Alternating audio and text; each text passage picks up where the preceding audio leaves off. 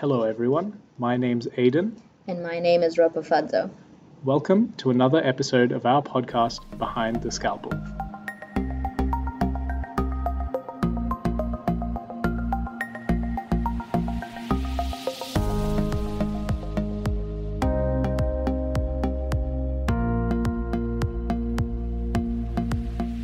In today's episode, we're discussing academia in surgery, and in particular, the recent rise in collaborative research. We're very excited to have Dr. Cameron Wells joining us today from Sydney um, to talk to us about this topic. Cam is a PGY3 doctor and PhD candidate pursuing a clinical academic career in general surgery. He's currently locuming in Australia as he works towards applying for his general surgical training and his research interests include recovery and clinical outcomes following abdominal surgery and how technology can support patients and clinicians throughout this process. Thanks for joining us today, Cam. Oh, it's great to be here. Thanks for having me. So, to get things started, could you please tell our listeners a little bit about yourself? Sure. Um, uh, I think you've covered some of the main points in, in your little intro there. But um, yeah, I'm a PGY3 doctor, um, originally from New Zealand, but coming to you today from Gadigal land here in Sydney. Um, I grew up in, in a little place called Hamilton, which is just south of Auckland, for uh, those of your listeners who are, are, up to speed on their New Zealand geography. Um, I went to med school at Auckland Uni in, in New Zealand, um, which is a six year undergrad program and I did my clinical placements at um, a whole range of places around the North Island of New Zealand. Um, while I was in med school, I was involved in a whole load of different things and tried to take on kind of as many opportunities as I could that came my way. Um, I did a few research projects and I actually ended up taking a year out of med school to do a full time honours degree.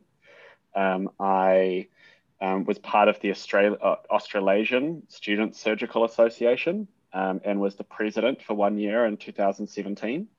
Um, I played hockey for Auckland Uni. I helped out with the New Zealand Medical Student Journal as one of the editors for a couple of years. Um, and I was actually also part of a, a, medical IT startup company that went flop partway through med school. So that was that was an interesting time. Um, I finally made it out the other end after being involved in so many other things and graduated in 2018. Um, and then since then, I have uh, I did my PGY one and two years at Auckland City Hospital and Middlemore Hospital in Auckland.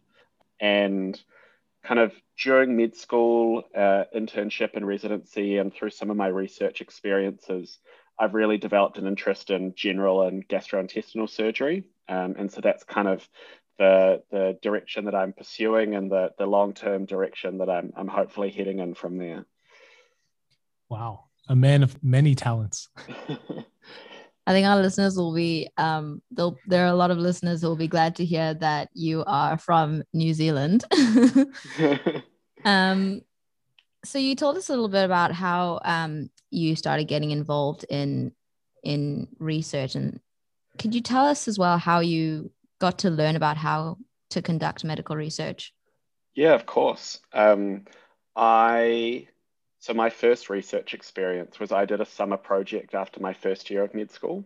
Um, my dad is a biologist, and I kind of went into medicine knowing that I had a bit of an interest in research. I, when I was looking at what I was wanting to do after high school, I was really tossing up whether to go down a biomedical science road or to go into medicine.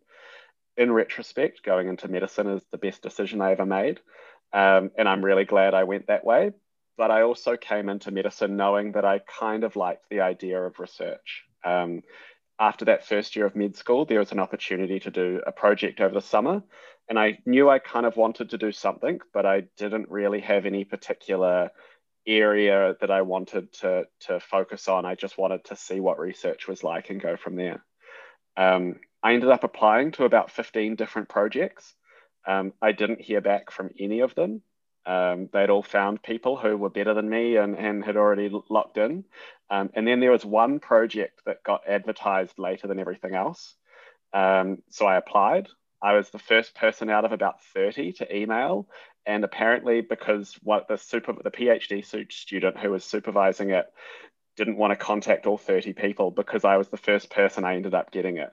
So I kind of stumbled into this project. Um, the the project I ended up doing was actually in the Department of Surgery with one of the colorectal research groups.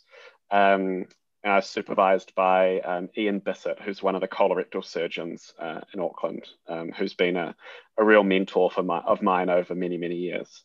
Um, so I was looking at long-term bowel function after rectal cancer surgery. Um, and while all my friends were off traveling around Southeast Asia and you know seeing lots of exciting places around the world, um, I spent my summer reading about a thousand clinic letters about how many times people were opening their bowels each day um, which surprisingly I found I actually quite enjoyed, um, as hard as that might be for you and your listeners to believe. Um, I, yeah, the team that I worked with gave me real ownership over the project, but really supported me through it all. So um, from the start, it was really clear that it was my project to work on, um, which was really nice. Um, but they were also really supportive when it came to doing the statistics writing up the results, publishing the paper, things that I'd never done before.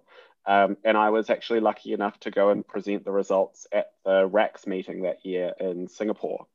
Um, so I got some international travel out of it, and that was that was an awesome experience. Um, the long and short of it is that I, I had such a great time with that research group that I kind of never left.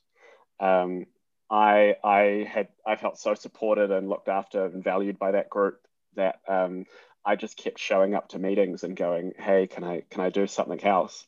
Um, so a few years later, I ended up going back and doing my honors degree with them, looking at postoperative ileus, um, and then I finished that. And a couple of years later, now I'm back doing a PhD with them as well. So um, uh, I guess once I started, I just kind of fell into this rhythm of, um, well, what's the next thing to do? And to to date haven't really managed to stop. It's just kind of kept going. Um, it's been a, it's been an awesome journey. But yeah, I um, I feel very lucky to have been mentored by lots of really good people in that department. Sounds like you really found your tribe.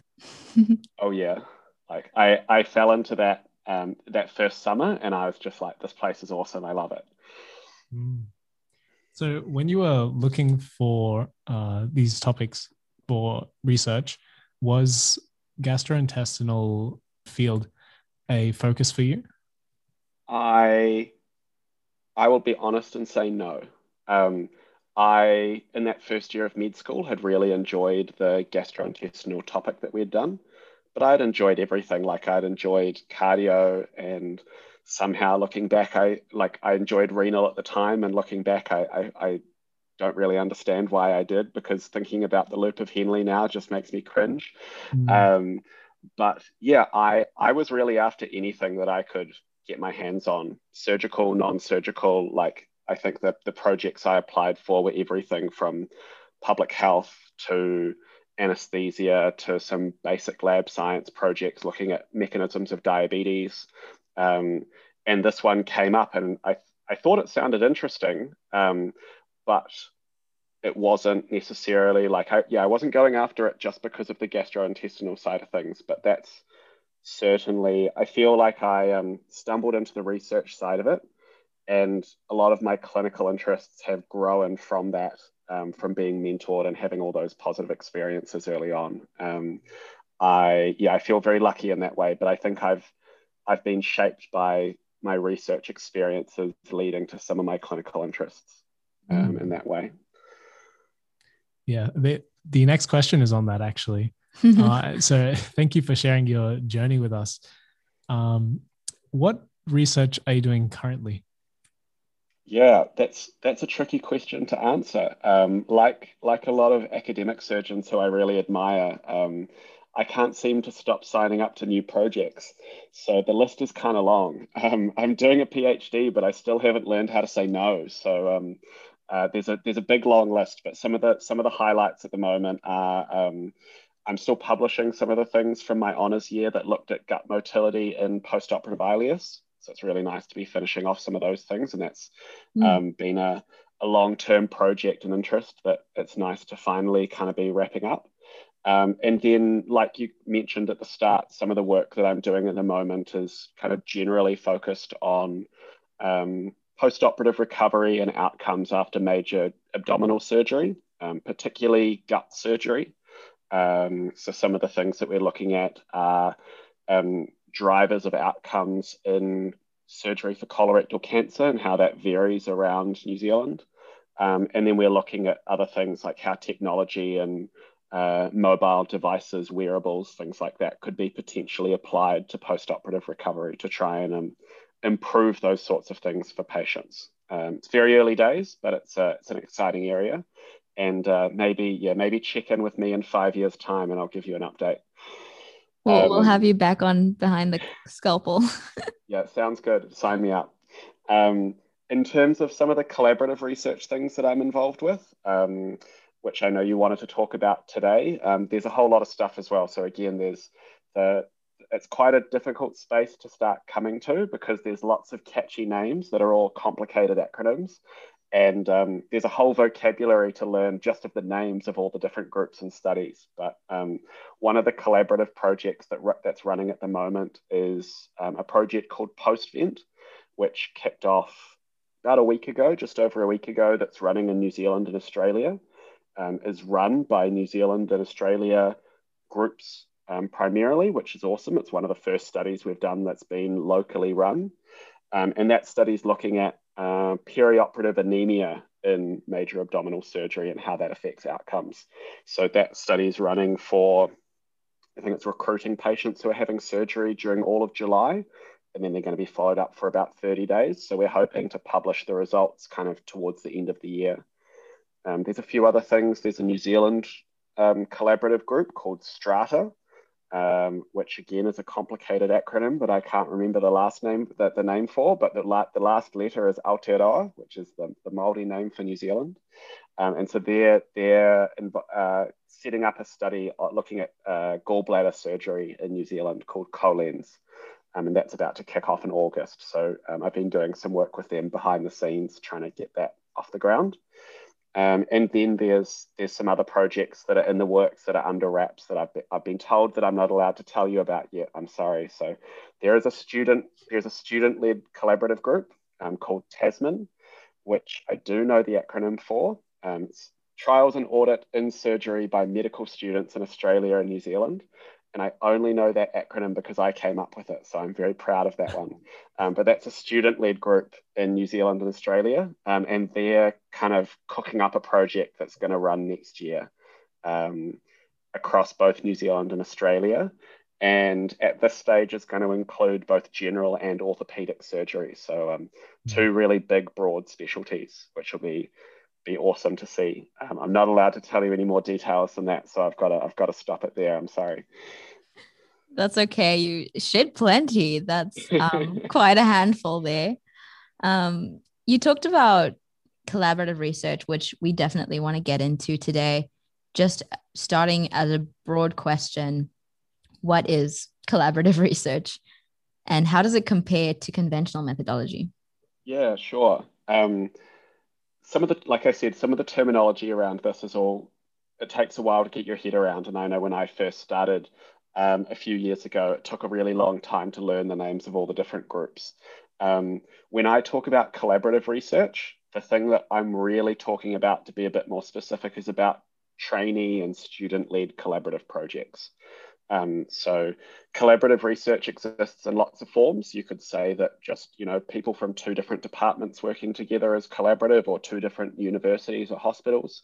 Um, but really what I'm talking about is uh, large scale projects that are led by trainees and students. So the definition of trainee in this context is pretty broad. Um, we'd use it to talk about anyone from being whether they're a fellow, um, someone who's got their their specialty training but are still doing subspecialty work. Um, registrars, residents, interns, medical students, the whole the whole broad boat.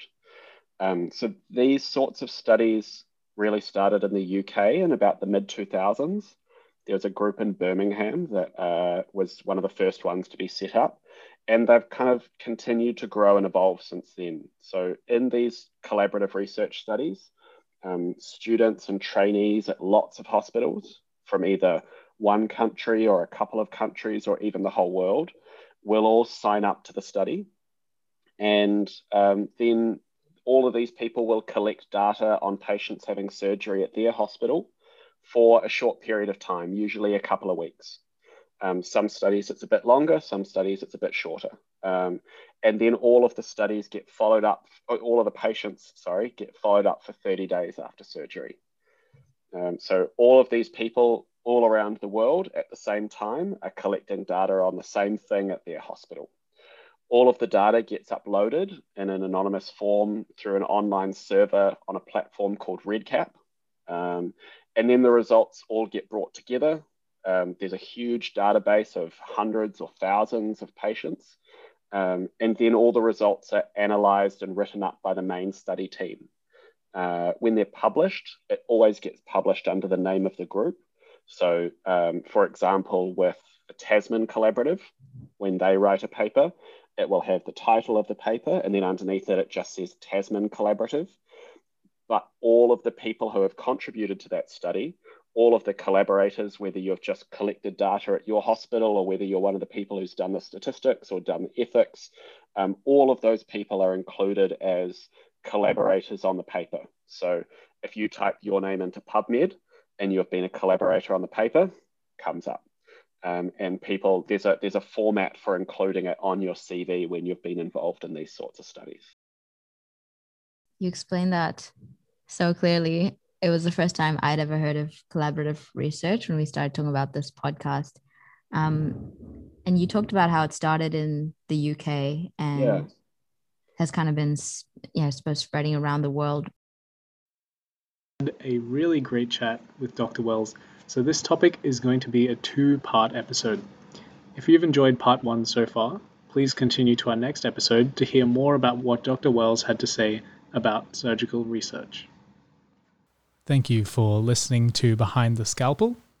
If you want more episodes, head to www.surgia.org or search for Behind the Scalpel on Spotify or Apple Music.